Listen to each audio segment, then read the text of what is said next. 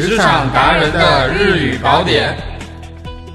你在日企工作，你有进日企的打算？来收听本节目，学习日语，了解日本相关的招聘信息吧。日本の企業で働いている、将来働いてみたい。そんな皆様必見のこの番組。番組を聞いて日本語を学び、そして日本関連の転職市場を知りましょう。司会は僕、鈴木と、王です。それではまずこちらのコーナーから。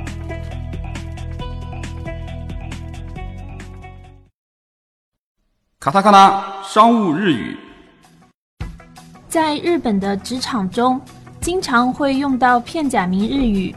本栏目将模拟日常对话，向大家介绍在职场中常用的片假名商务日语。今天我们先来看 “pleasant” 和 “buffa” 这两个词。日本のビジネスでは様々なカタカナ語がいっぱい。 このコーナーでは実際の会話を通じてビジネスの場面で使えるカタカナビジネス日本語を紹介します。今日の単語はプレゼン、バッファです。それでは実際のシチュエーションで使いながら一緒に学んでみましょ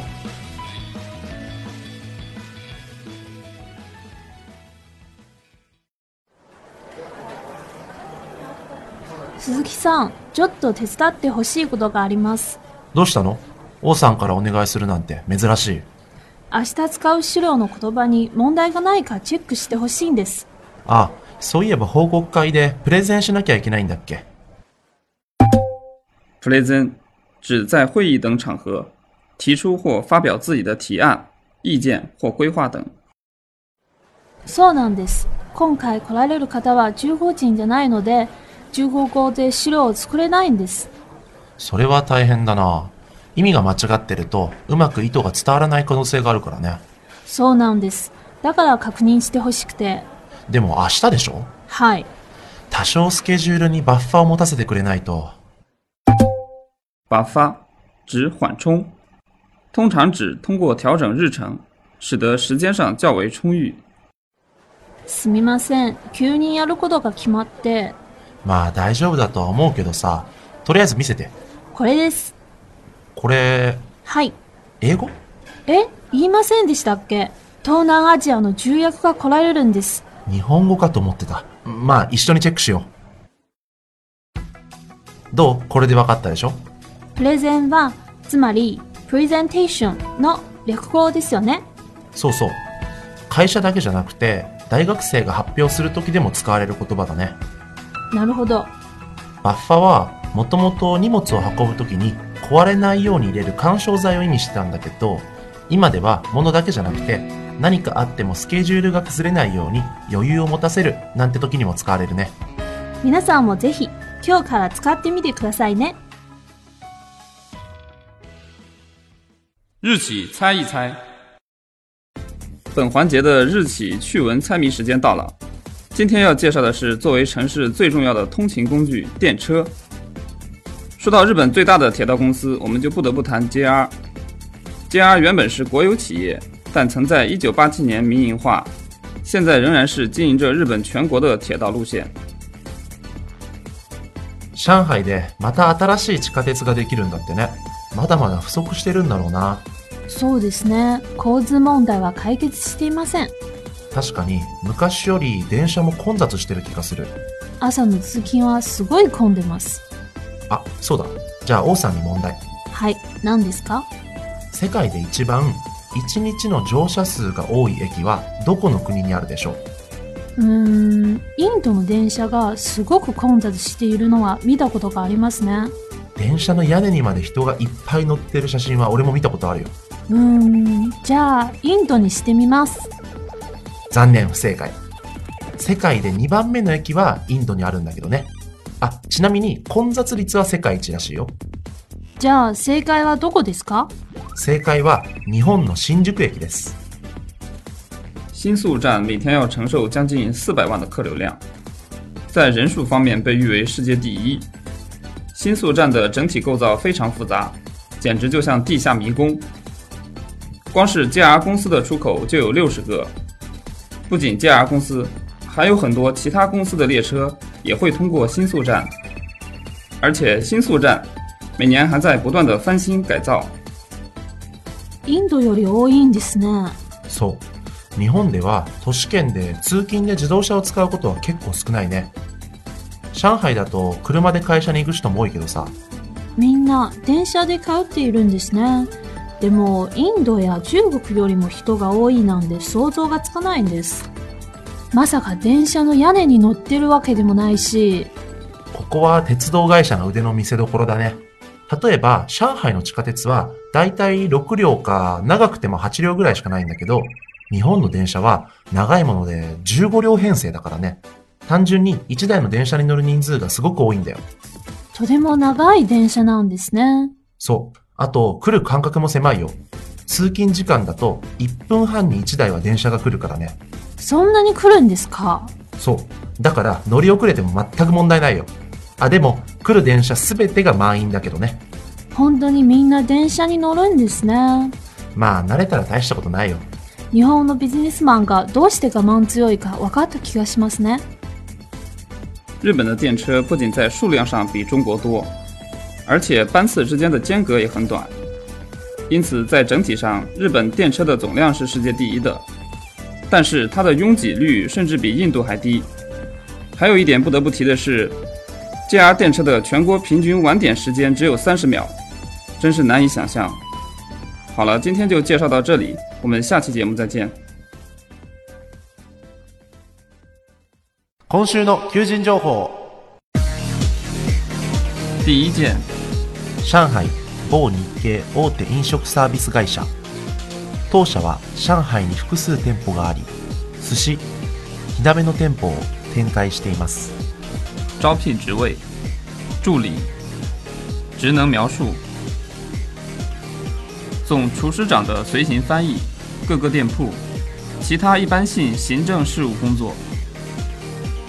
职位要求：商务日语专业，有秘书、助理、行政等经验。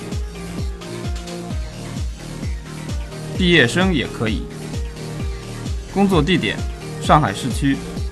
工作时间：上午九点到下午六点。工资范围：五千到八千。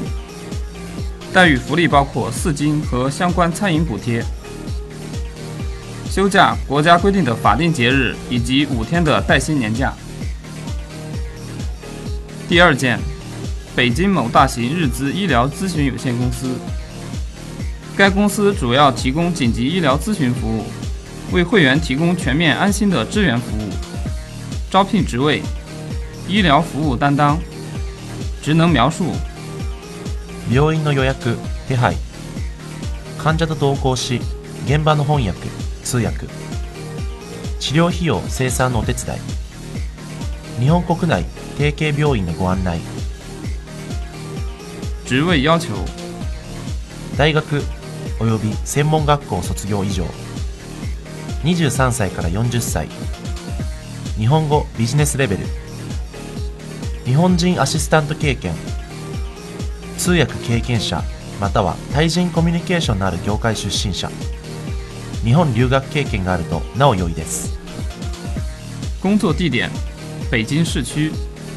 工作时间：上午九点到下午五点。工资范围：五千到六千。待遇福利包括四金以及加班补贴。